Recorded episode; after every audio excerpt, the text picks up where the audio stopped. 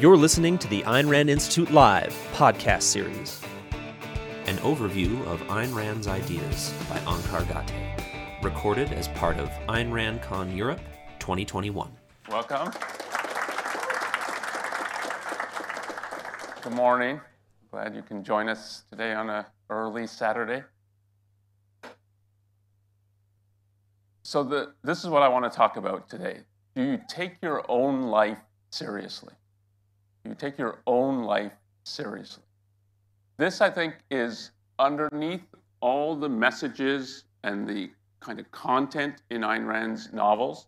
This is the one underlying theme that for people who take the book seriously and for whom it has a real impact, there's an underlying question that the books raise, which is do you take your own life seriously? And people who get inspired by the novels, whether it's Atlas Shrugged, The Fountainhead, Anthem, We the Living, I think this is the response that they have to the books and to the novels. And I, I suspect this is the response many of you have had to the novels. It's certainly the response that I had. I read it when I was 16, 17, Atlas Shrugged. And the, the message you get from the book is that these characters, and particularly the protagonists or the heroes in the novels, take their own life seriously. They're trying to make something of their own life. And they see this as a real project, as a real quest that takes a lot of effort, takes a lot of energy, takes a lot of thought. And that if you're really dedicated to your own life, this is what you're prepared to do. And that people get inspiration from the novels. I think above all else, the inspiration is like, I want to be like these characters. I want to be like the heroes in the novels. And that to do that, you have to put in the effort, you have to put in the work. And one theme I think that runs through all the novels is that it's of paramount importance to take your own life seriously. Ayn Rand said um, in, in one of her essays that if you met a person as an adult who takes the world and themselves as seriously as a young child does, when a young child is both exploring the world and exploring their own capacities and capabilities in the world, learning to walk, learning to talk, if you put that energy and effort that a child puts into the first two years of its life to master both the world in which it now inhabits and its own self and its own abilities, that you would meet a man of, of uh, genius. And you would, be, but what it, it's about, it's about taking your own life seriously. That this is that, and that you can do this in your own life, and that you should do this in your own life. Our PowerPoint seems to be fading in. Um, another perspective on that is that you should have the concern for your own life and to put in the energy and effort that it requires that all other living things do. And here's a picture of a, of a uh, plant growing in a pretty desolate environment. And yet it's struggling to survive, and it is surviving. And this kind of struggle, struggle not in the sense of pain, of disappointment, but struggle in the sense if you think of an athlete learning to master his sport. It takes a lot of energy, it takes a lot of effort. There are setbacks. It takes, um, it, it can hurt in the sense that it takes development. You fail, you get back up, and you try again. This is what that life requires. That when we watch documentaries on nature and so on, this is what we see other living things do. And this is what one can do in one's own life if you dedicate yourself to your own life.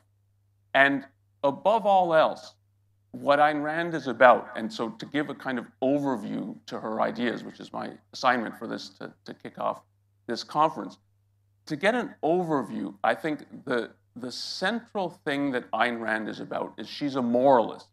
She thinks carefully and deeply about issues of good and evil. So that to translate, if you're taking your own life seriously, what you should be taking seriously is the issue of good and evil, to try to understand these and to learn to navigate these, what it means to pursue the good, what it means to put yourself on the side of the good, and what it means to avoid evil, what it means to uh, see the world in terms of what's valuable and what isn't, what will advance my life and what won't, and why. And that from, from her first novel, in We the Living, which is set, I mean, she, she's from Russia and is set in the, the beginnings of Soviet Russia.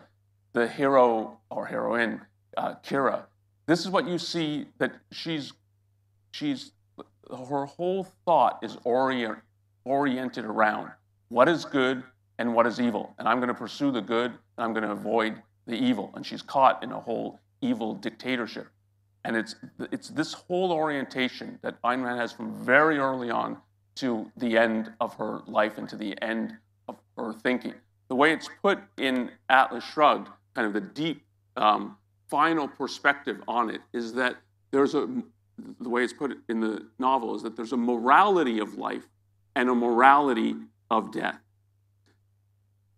That you can have a whole code of values and virtues that is dedicated to the advancement of life, and that what we actually have far too often in our thinking and in our education, and that's from what we get in school, from what we get in, from parents, from religious institutions, priests and preachers, and so on.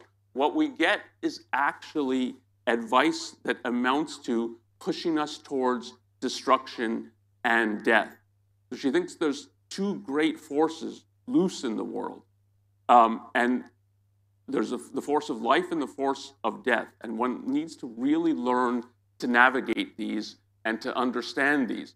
And in particular, that most of our thinking about good and evil is screwed up. So, what life requires, if you're really taking it seriously, is the willingness to rethink the issues of good and evil and to rethink them in a very deep way. And part of the reason she thinks it's not the whole, but part of the reason she thinks that our thinking about good and evil, or putting it differently, our thinking about life and death is screwed up. And when I mean screwed up, that's like she thinks the wires are all crossed, and what we think of as good is all too often evil, and what we think of as evil is all too often good. And part of the reason she thinks that this our thinking about good and evil is screwed up is that we are we live now in a culture and environment that has been saturated with religion, and particularly when we're thinking about the West, saturated with Christianity. And part of what Christianity taught is that this world and this life, your actual life, is a vale of tears, a realm of suffering, a place that it's you have to endure and bear it. And the real jackpot comes at death. And if you've lived a kind of life that you've accepted that you're a sinner and so on, and tried to do penance for it, you might ascend to heaven.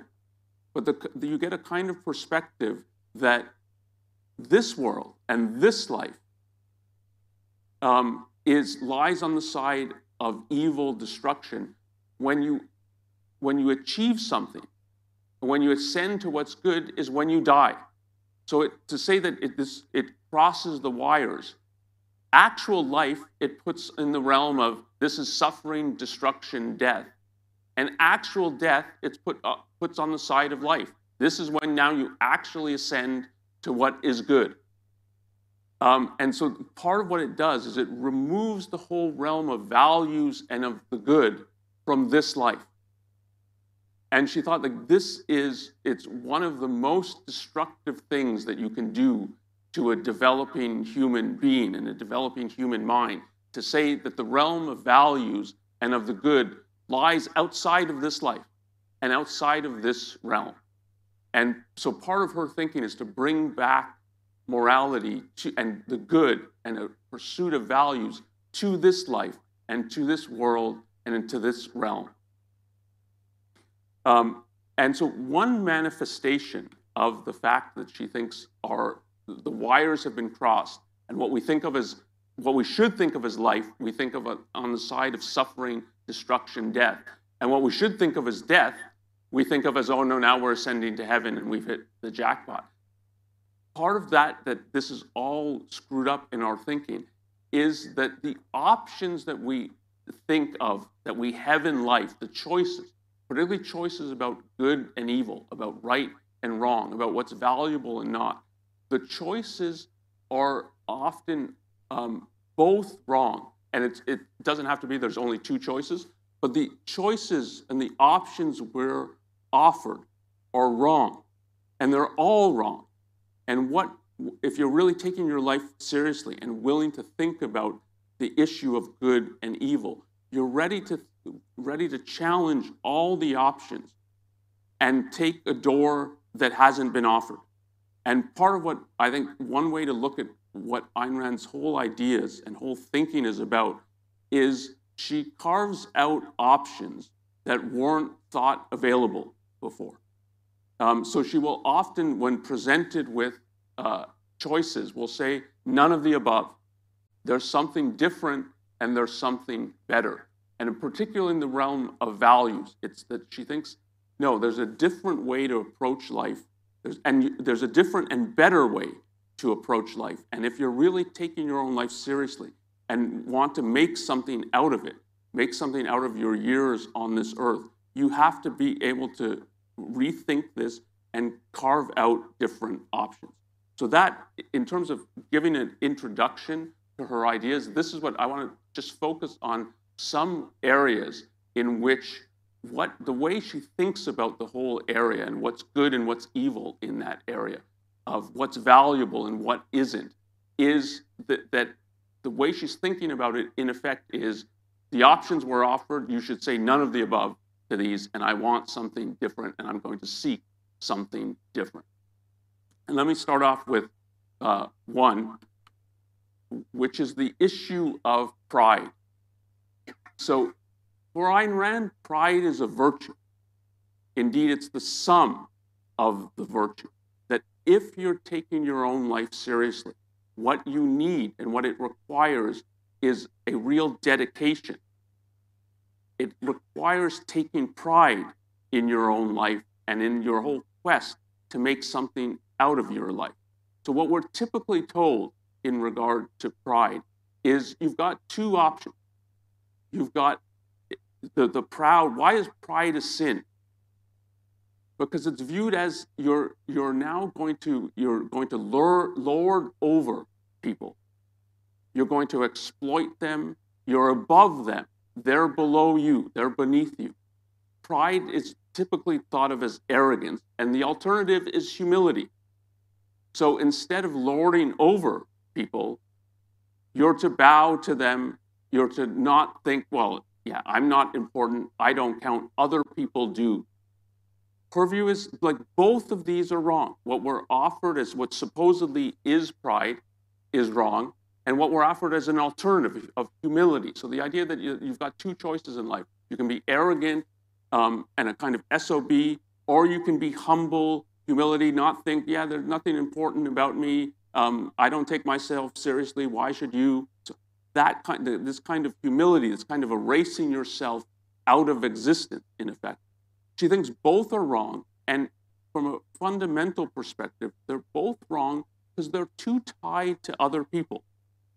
That so the third of a of a symbol of actual pride, of someone who's taking seriously their own life, their own character, of making something out of that, doesn't see it as in relationship to other people.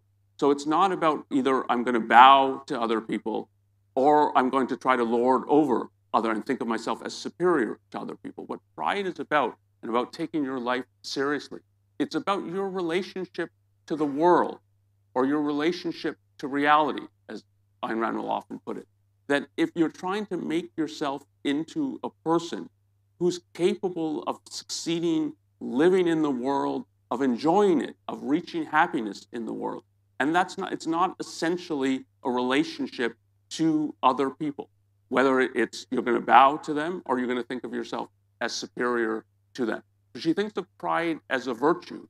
And it, indeed, as I say, it, like if you're taking your life seriously, it's the crown or the sum of virtues. Pride means that you're ambitious, but ambitious for life.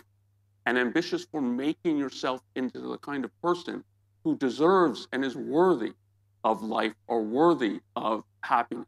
And that that takes real effort, real achievement, and a real dedication. And that what pride as a virtue is the willingness and the eagerness to engage in that effort and engage in that task. Um, so it's she thinks of it as a virtue, but the way that she conceptualizes it is, yeah, the way that we're taught to think about this issue is wrong. And if you're going to take your life seriously, you need to be willing to say, yeah, what we're offered is wrong. There's a different way of looking at life, and that's what one should adopt, and that one one should take. And this this this um, that what she does is reformulate all kinds of issues into say like the, the choices we're offered are wrong we need a new and different alternative that is what her thinking is about and why she developed the whole philosophy then is that she did this on issue after issue of willing to rethink what you could put it as con- the conventional wisdom to rethink that and propose different alternatives and when she did that for a whole host of issues and seeing these issues as they're interconnected, it's what you do is you're developing a new philosophy. And by the end of her thinking, what you get is a new philosophy and a new approach to life, which she called objectivism. But it comes through thinking about um, different issues of value and often, as I say, reformulating what our options and choices are. So, what I want to do um, for the next little bit is just take a few of the issues in her thought or in her thinking, or you can put it in the end in her philosophy, objectivism, and just stress that what she's doing is rethinking issues and saying if you're really dedicated to life and to values, there's a different option to take than what we're normally offered. So then here one is in, in regard to pride.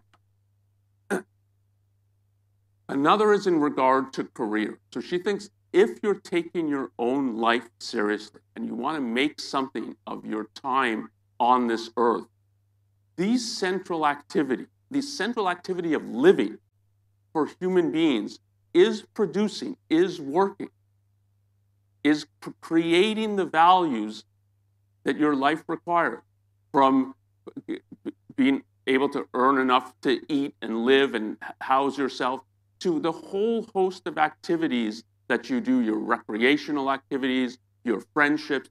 All this has to be created. But the central activity, if we're thinking of, if, of a human life, the central activity is your career, is your work. So she doesn't think of it as work is a rat race. We're in this thing. We wish we were out of it. Um, we live for the weekend. We live for the um, drinking on the weekend and so. That she thinks that kind of attitude towards work and towards career is an attitude that comes from not taking life seriously, not taking what the requirements of life are seriously. And again, part of this comes from a religious approach that it is if if you think of what the projection of heaven is or heaven of heaven on earth, the garden of Eden, it's a life in which you don't have to work. You don't have to strive. You don't have to engage in effort. You don't have to think. Everything is given to you. That's the image of like that's what it, if life were like that, that'd be great. But it's not like this, um, and so we have to work. And so in in the whole religious tradition, it's you're condemned to work. This is when they fall. Adam and Eve fall out of the Garden of Eden. Eden what they're condemned to do is they have to work, they have to produce. And this kind of view of, the, of human life then has permeated for centuries that work is a burden. And the, the view that you get from Ayn Rand, and the view certainly that you get in the novels from the characters, the heroes in the novels, is the seriousness with which they take their work and which they take their career, that they're going to build a career, that they're going to find the work that really engages them, find the work that they love to do that's worth doing, and then engage in the task of doing it and engage in like this is a long-term task in which you develop, in which you grow, in which you um, increase your ability. So, the, in terms of thinking about the whole of life, career and work plays a central uh, role in it. And it, again, she's saying like the options of the way we're taught to think about work as, yeah, it's a kind of a hassle or burden. It would be better if we didn't have to do it, but I guess you have to do it. So that is, she thinks that like this is a way of really of of um, both not taking your life seriously and not taking the whole realm of value seriously. That if you want value in life, you have to work for them, and that should be like eh, you should eagerly embrace that versus eh, yeah, this is uh, this is I reluctantly do this because I don't want to die. Um, so, in terms of thinking about values, career plays a central role in the whole of objectivism and the, uh, in particular, the objectivist ethic. Underneath that is the, whole approach to it. Um, so, a, a common choice that we're told we have to make in life is: Are you going to side with your heart, or are you going to side with your head? Are you going to side with your thinking, or are you going to side with your emotion? Are you going to be on the, in the realm of facts, or are you going to be concerned with value? And it's like there's it's that these are split. There's some kind of dichotomy between these things. And Ayn Rand's view, I mean, and symbolized in popular culture, is for those who've seen the old original Star Trek. The characters of Spock, he's on the side of facts, science, so he doesn't have values, he doesn't have emotions, and the, his sort of antithesis in the show is the doctor, Dr. McCoy, uh, nicknamed Bones, who always flies off the handle. He has values, he has emotions, but he's not that clear a thinker. He's not logical. And so, and it's you're presented as like this is what you have to choose in life. Which are you going to be? And Ayn Rand's view again is no, none of these. They're both wrong. The idea that um, if you're if you're a logical, rational thinker, you don't have values, you don't have emotions, you don't have passions. You thought that like that's bizarre. And on the other side, that that it that, that if you are interested in values or you're interested in your emotions, you're interested in your passions, that you have to approach those in a non-thinking, non-logical way.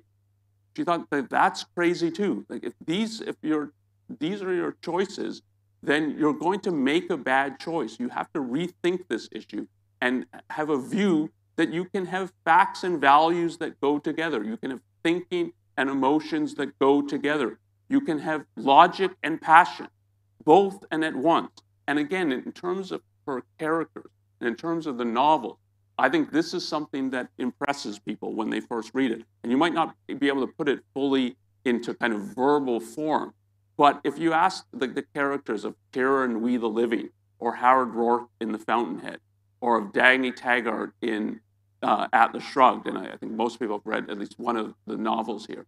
They're both the, they're both um, real careful thinkers who go by reason, who go by logic, who go by the fact, and they're incredibly passionate about what they do and how seriously they take it and the value that they see in what they're doing. If you're thinking in Atlas Shrugged of Dagny running railroads, she's really, really good at it. She can think through all kinds of problems. And when you get the first kind of third of the story, she's facing all kinds of problems, difficulties on the line. The company is sort of on the verge of collapse. And she's figuring out what to do and she's thinking the issues through.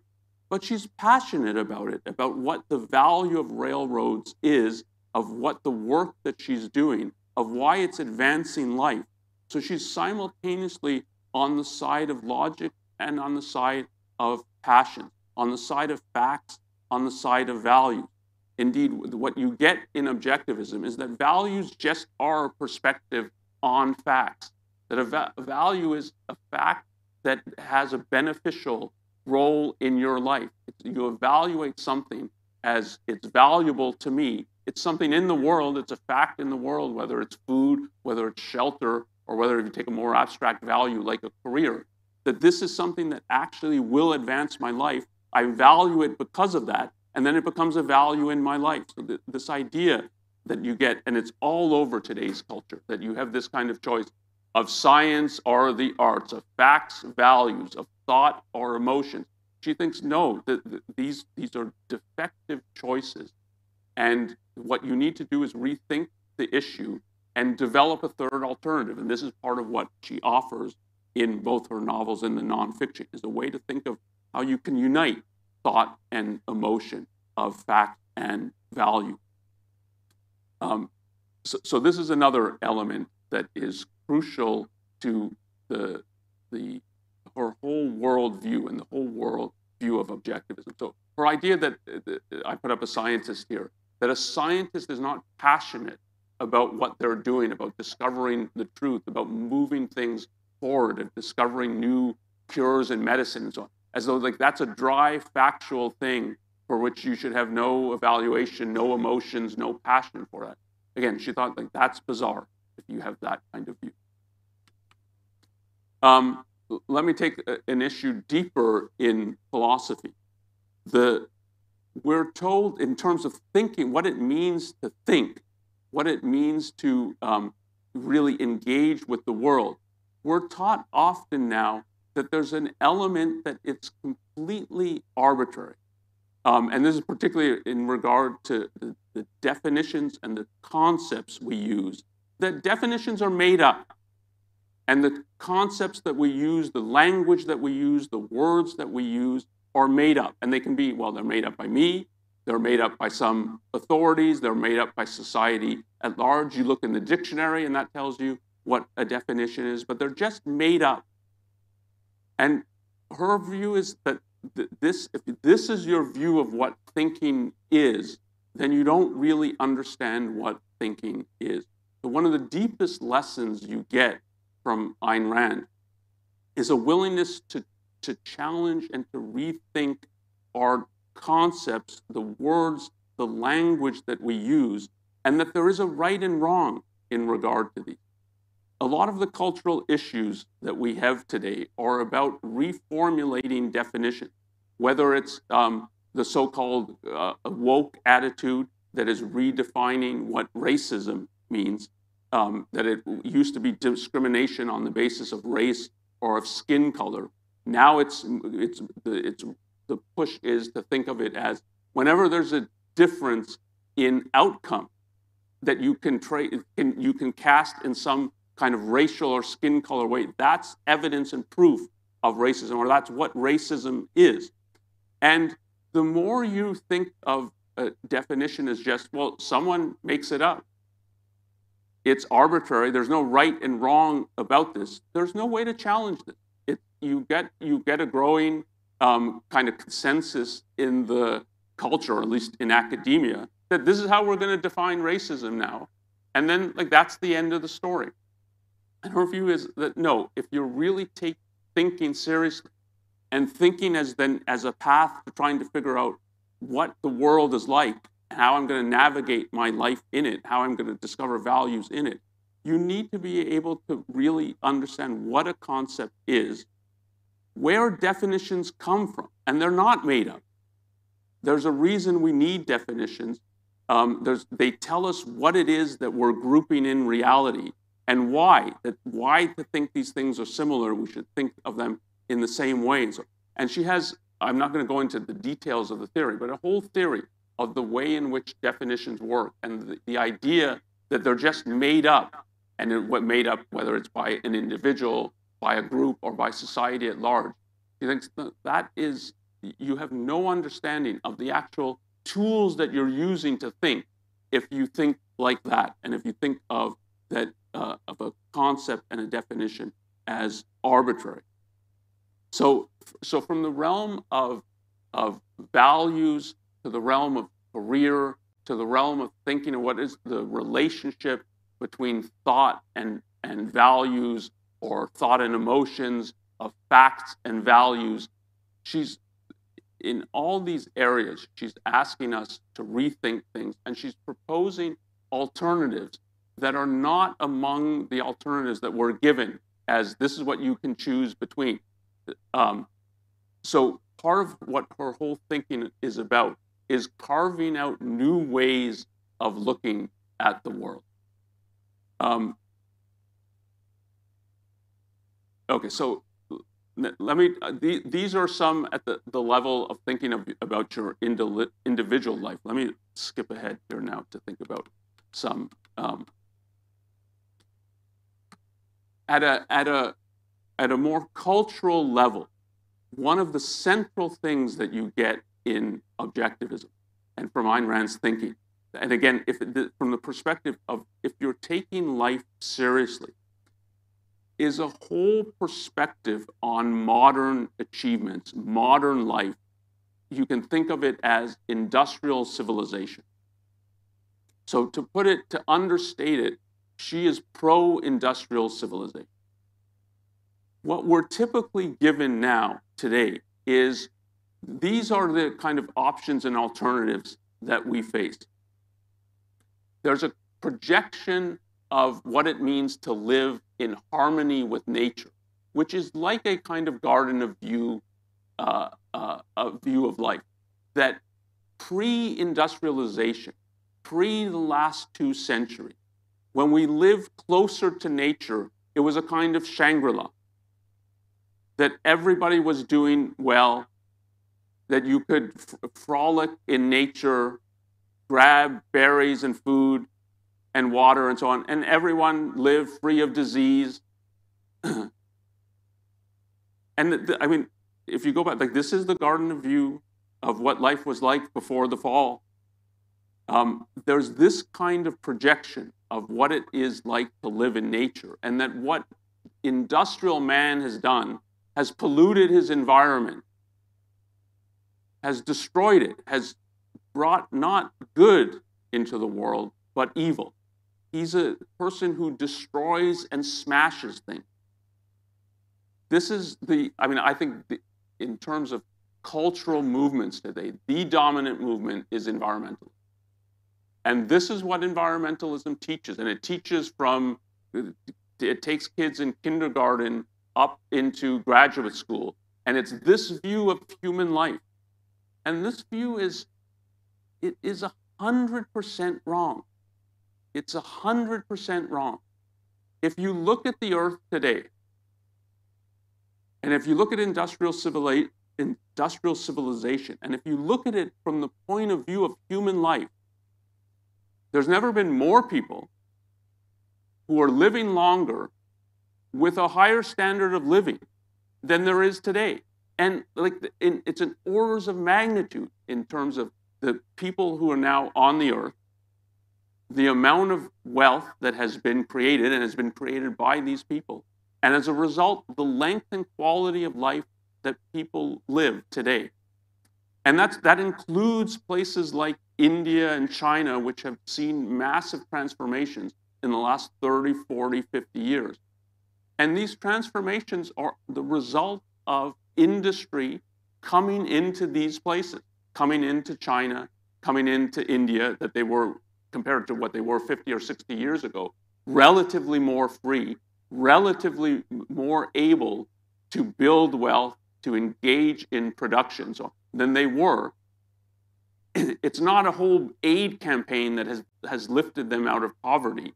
It's they've lifted themselves out of poverty through work, through production, through an emphasis on career and of building something.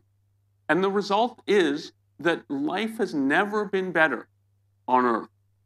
And yet, if you ask the average um, person and the average student, whether in grade school, high school, or college, if you ask them, like, what is the state of life, of human life on the planet today?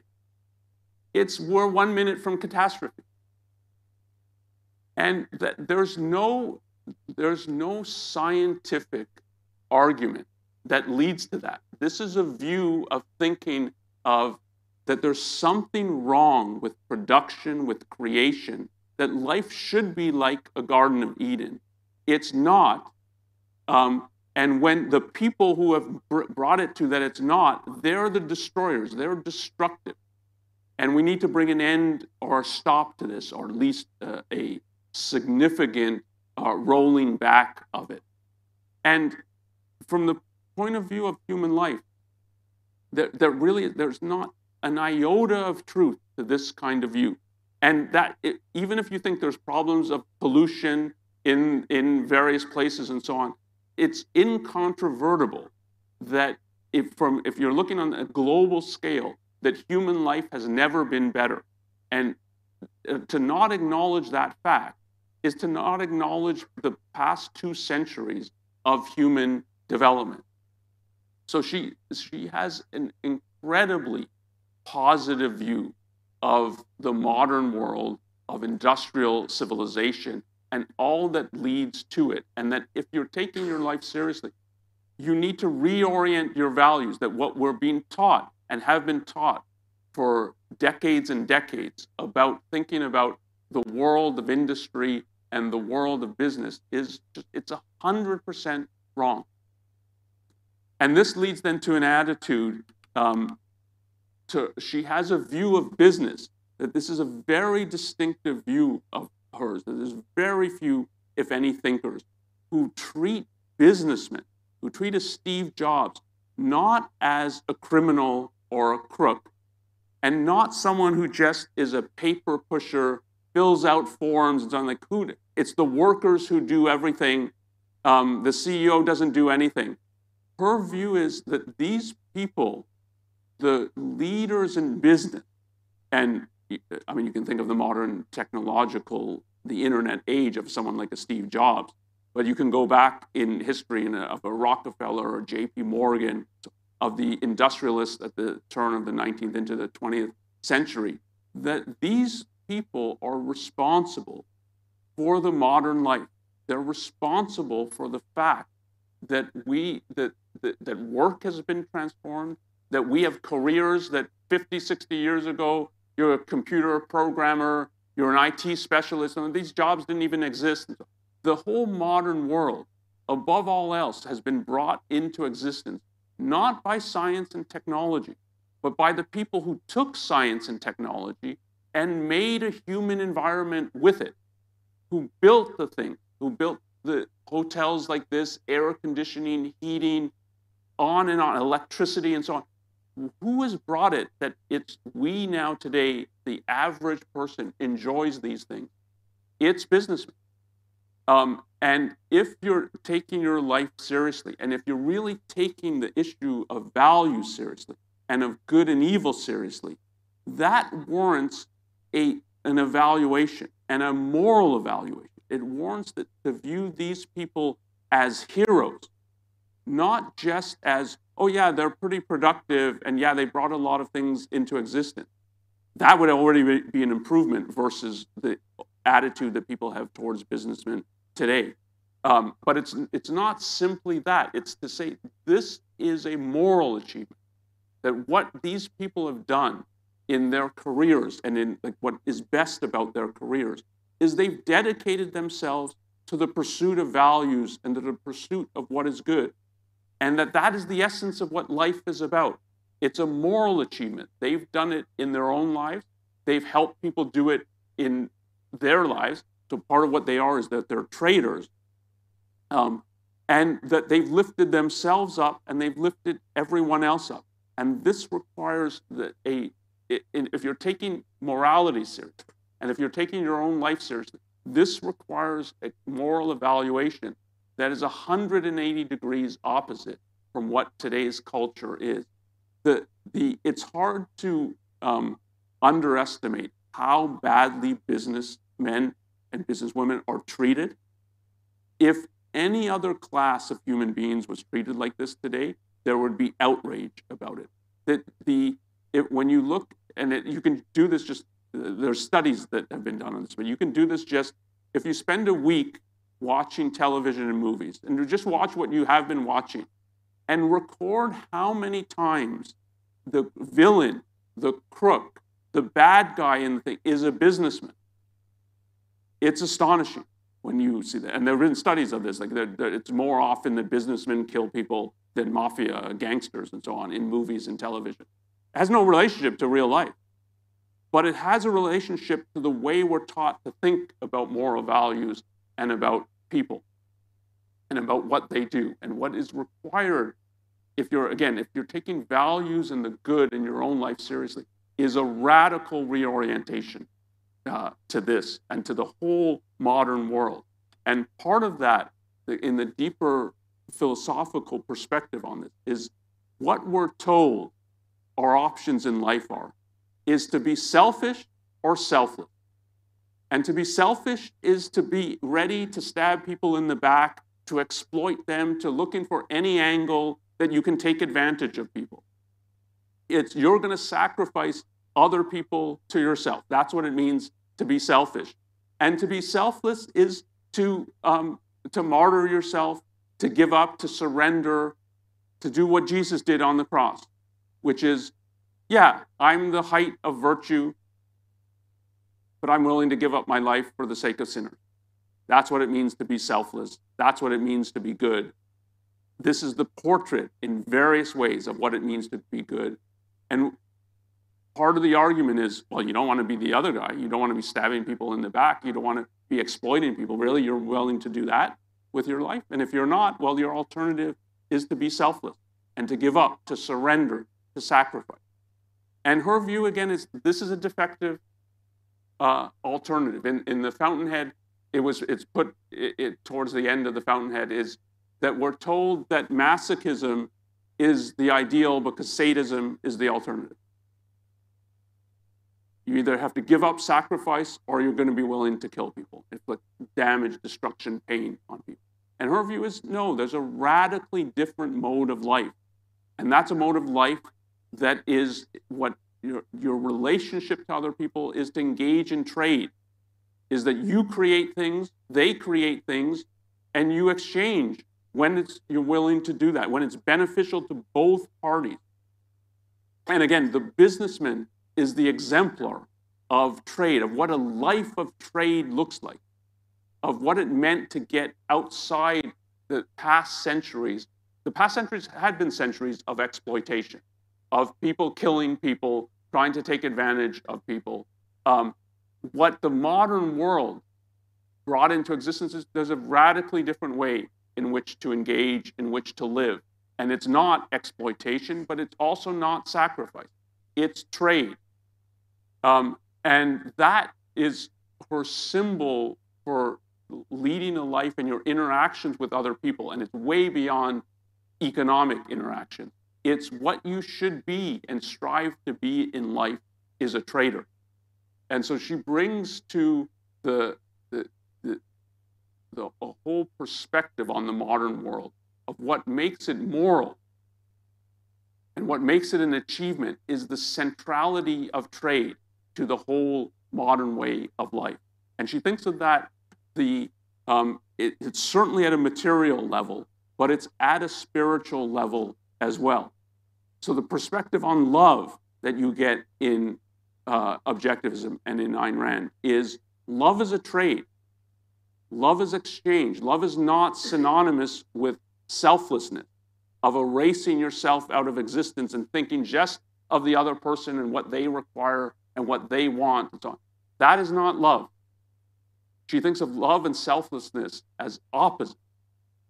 Love is about pursuing what you value in life, of getting something in a relationship. It's not about um, surrender or selflessness. And again, it's religion that has pushed that love is all, love is charity, love your neighbor, love even your enemy. That's the type of virtue. Do you get anything from it? from loving your neighbor or loving a stranger? No. Do you get anything from loving your enemy? No, you lose.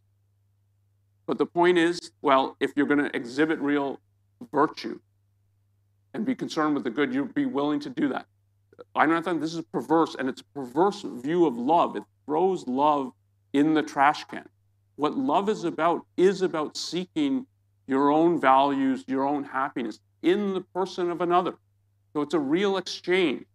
And one of the ways that Ayn Rand put this is if someone in their vows when they're getting married said to the, their partner, Yeah, I don't get anything from you. You make me miserable. This is a sacrifice for me. I'm giving it up. I'm, yeah, I'm giving up my happiness. It's 20, 30 years of uh, misery. But look, that's what love is about. And this is what its virtue. And it's I'm willing to love a stranger, love an enemy, love someone I don't like, that I get nothing from. This is like, what could I offer you that's greater?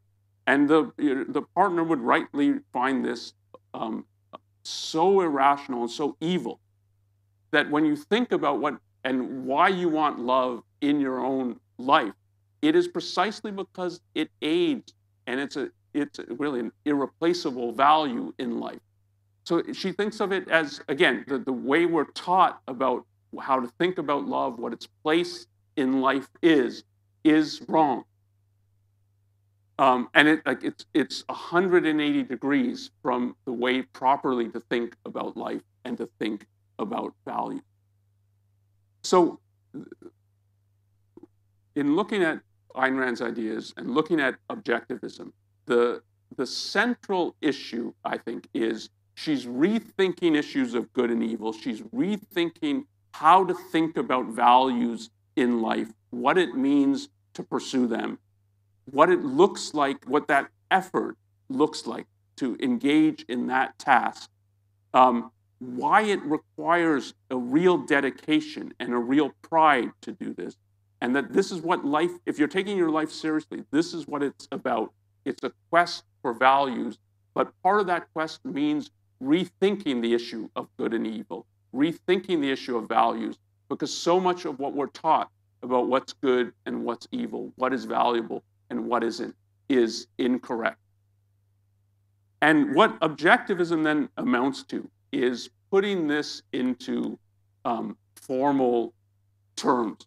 So, to, to give a kind of overview of what objectivism and Ayn Rand's ideas are, this is a way to think of it in more systematic form that it's the, the central ideas and the central values in objectivism are at, the, at a kind of political level.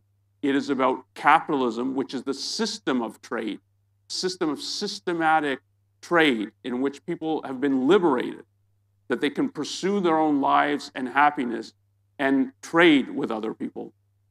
Underneath that is a kind of individualism um, an emphasis on the individual, the requirements of his life, of what it means to live an individual life. What that requires is taking the, your own good as the end, to put it in, in, in um, uh, more uh, familiar terms, the way it's put in the Declaration of Independence. It's about the pursuit of happiness, which means the pursuit of your own happiness. That that is what life is about.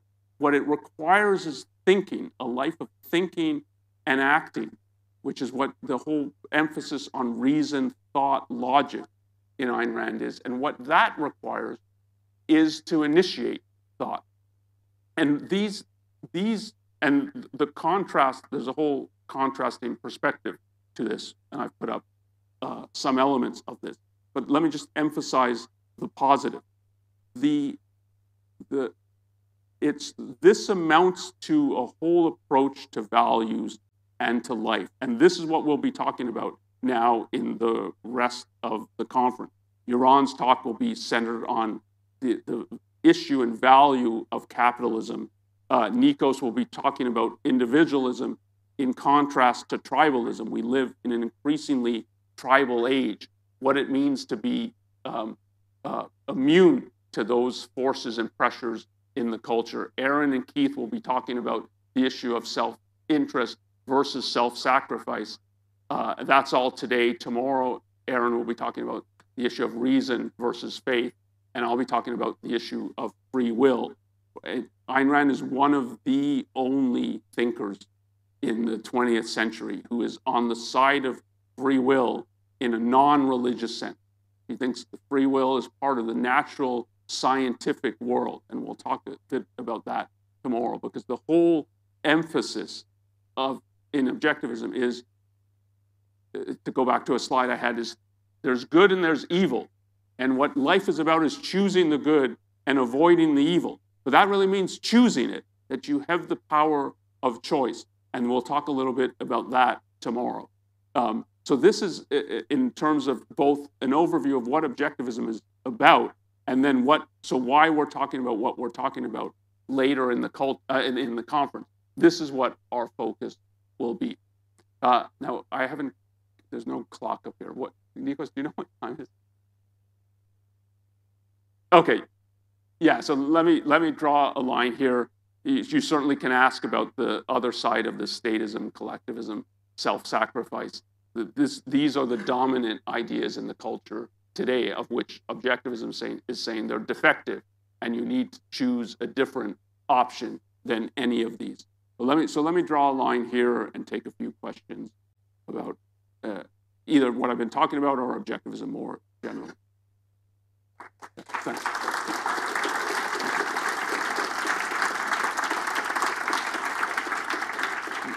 I think we're using the mics for questions, so uh, who's going to be the brave first person? To... Okay.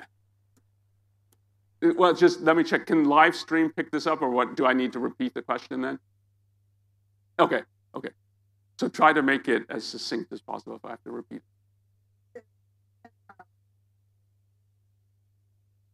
You, you need them to go. Okay.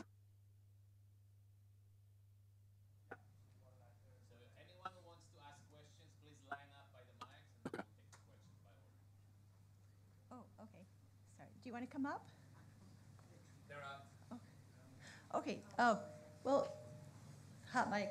Okay. So, um, real quick, I just think it might be helpful if you define what evil is and how that relates to the epistemology of reason. If you could please. We'll be talking about some of that tomorrow, but uh, let me take the first part of it of just the issue of evil. It's if what values are about is about advancing one's own life, then what the evil is, is the thing that doesn't advance your own life and indeed either retards it, destroys it, um, but it just it can just be that it, it so it doesn't have to destroy it completely. It undermines, um, and it, it's it, a way to think about it is to think about other living things we have a perspective not of good and evil on other living things, but a perspective of good and bad. We don't have a perspective of good and evil because we don't think of other living things as choosing, as choosing something and or defying the need for choice. But we have a perspective of good and bad. I put up the plant early uh, in, in one of the early slides, and if you ask, um, is sunlight good or bad for the plant? It's good for the plant. Is water good or bad for the plant? It's good for the plant. Is a drought, and I was putting it's conditioned, it's certainly drought like, the conditions look like there. Is a drought good or bad for a plant? Well, it's bad for a plant because it putting it, it's making it harder and harder for the plant to live. And eventually, like if the drought is too long and too severe, the, the plants die. They don't have water and they die. So the, the perspective on values in objectivism is what's true of other living things is true of human beings as well. Things are good and things are bad. Things advance human life and your own life, or they retard and eventually can destroy your life. And again, to take something I put up, in terms of industrial civilization, the whole perspective is it good or bad? And her perspective, it's good because it has advanced life in an un dreamt of way. Prior to the Industrial Revolu- Revolution and industrial civilization, nobody could project like, like life with air conditioning, heating, computers, that you video conference with someone um, across the globe and so on. You take science fiction from 200, 300 years ago, they don't even, can't even dream of this kind of thing. Um, and yet now it, it's a daily reality, and we get, I mean, we complain when, oh, the Zoom connection's not working, and we can't connect with someone across the globe. And we, we just take it for granted. But if you're thinking of it in terms of moral terms, is it good or bad? It's good. And the people then pushing that, well, let's get rid of industry and let's get back to nature. And if you really take seriously what life was like in nature when there was no industry, um, and if you ask, like, is that pro life or anti life? It's anti life, it's something bad. And then, on, if you're taking it as evil, there's the question of okay, if someone telling me to hell with industrial civilization, let's get back to nature, do they know what they're saying? Do they understand? Have they read any book about what life was like 500 years ago or 600 years ago? And if they have, and have some understanding of what life really was like in nature, and they're still telling you to go back to nature, or is what they're doing good or is what they're doing evil? And the perspective in for Ayn Rand, which I agree with, is yeah, they're doing something evil. So the the the good and evil is a perspective on life and what advances human life, but it's a perspective on what people are choosing in regard to their values of what they think you should go after and what you think you should avoid. And so part of what it means to say that objectivism is asking you to rethink issues in, of good and evil. It's that what people are saying is pro life and what they're telling you to choose and what they're choosing is actually destructive. Okay. Yeah, on the first hand, um, looking at the statement that the goal should be having a good life in this world seems so common sense. So why do you think in like across human history, like the bad ideas or like anti-life ideas were so sticky and so prevalent across human history? is it a process we had to go through, or was there another optionality? It's not a process you had to go through in the way that we went through it, um, and the way that if we're talking about Western civilization, the way that it went through it. So there is. You say it's common sense. Well, it's not exactly common sense. To say that it's true is not the same thing to say that it's common sense. So you have a whole view for long periods of time that the, the reality is divided into two, and there's a supernatural realm, and that, that uh, it's like true life really resides up there. And so a religious view like that, it's there's reasons why in in primitive, uh, more primitive civilizations, religion dominates. So it's an achievement to get to a view that says no, that is all wrong. Um, it's it's make believe. There's reasons we held this, but they're not good reasons and we need a view that is much more that is just oriented towards this world, secular and so. I think that's what you get with the I mean part of the achievement of ancient Greece in Western civilization is to get to this kind of view. And it's not common sense, though I think it is true. What you then get is a rebellion against that, and that did not have to happen. So the reason why it's it's that achievement of the uh, that I think of as the Greek achievement doesn't endure, they're not fully able to defend it, and there's a whole onslaught against it, which is Christianity. And Christianity didn't have to happen, but it did happen. And I mean, when you re- read the Christian thinkers, they're knowingly attacking the achievements of ancient Greece. Um, and that, in terms of good and evil, the, that warrants a certain evaluation that is not good but evil, that what these people did. It didn't have to happen, but it did, and they won for many centuries. So that's part of the explanation. Yeah, let's take the last question. Hello. Hello. My Hi. question is about love. Uh, as you say before, uh, love is an answer of own values. Can you go a little closer to the mic? I'm a little up there. It's an answer of the of our own values, uh-huh. uh, real, realized in another person. So uh, in the Rand novels, we can see many characters, the, the heroes, uh, that realize proper, uh, that have properly this answer in another person, but altruistic have this have an, also the same uh, an answer of their own values uh, in another person, and I wanted to uh, to know what you think uh, what, uh, what they feel, they're altruistic uh, people, if they feel love for another's, and what they really, what you think they really feel about. Okay. So, it, what do altruistic people feel in regard to love?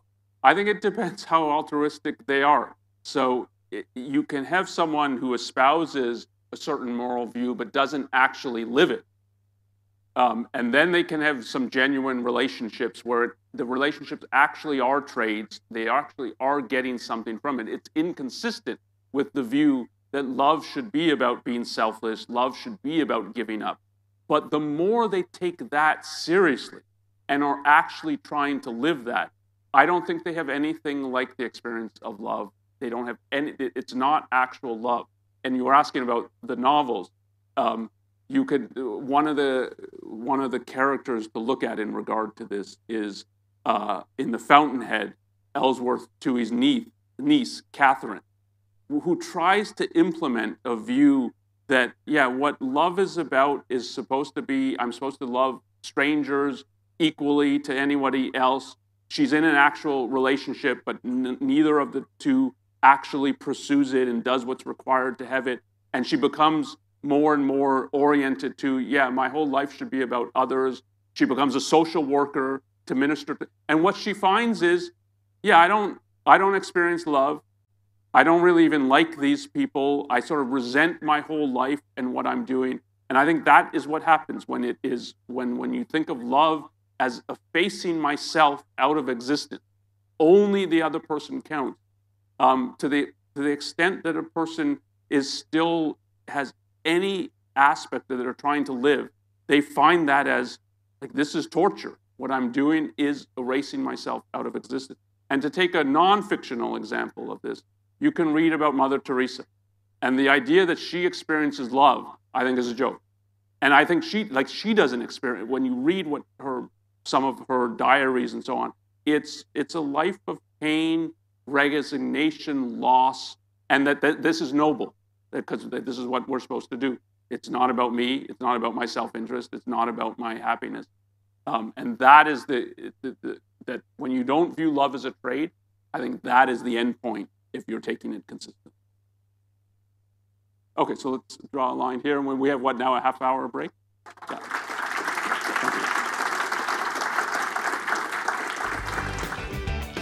Thanks for listening to the Ayn Rand Institute Live podcast. Subscribe on iTunes, Stitcher, or wherever you listen. You can also find us on YouTube. If you like this content, please share or leave us a review. For more information, go to aynrand.org.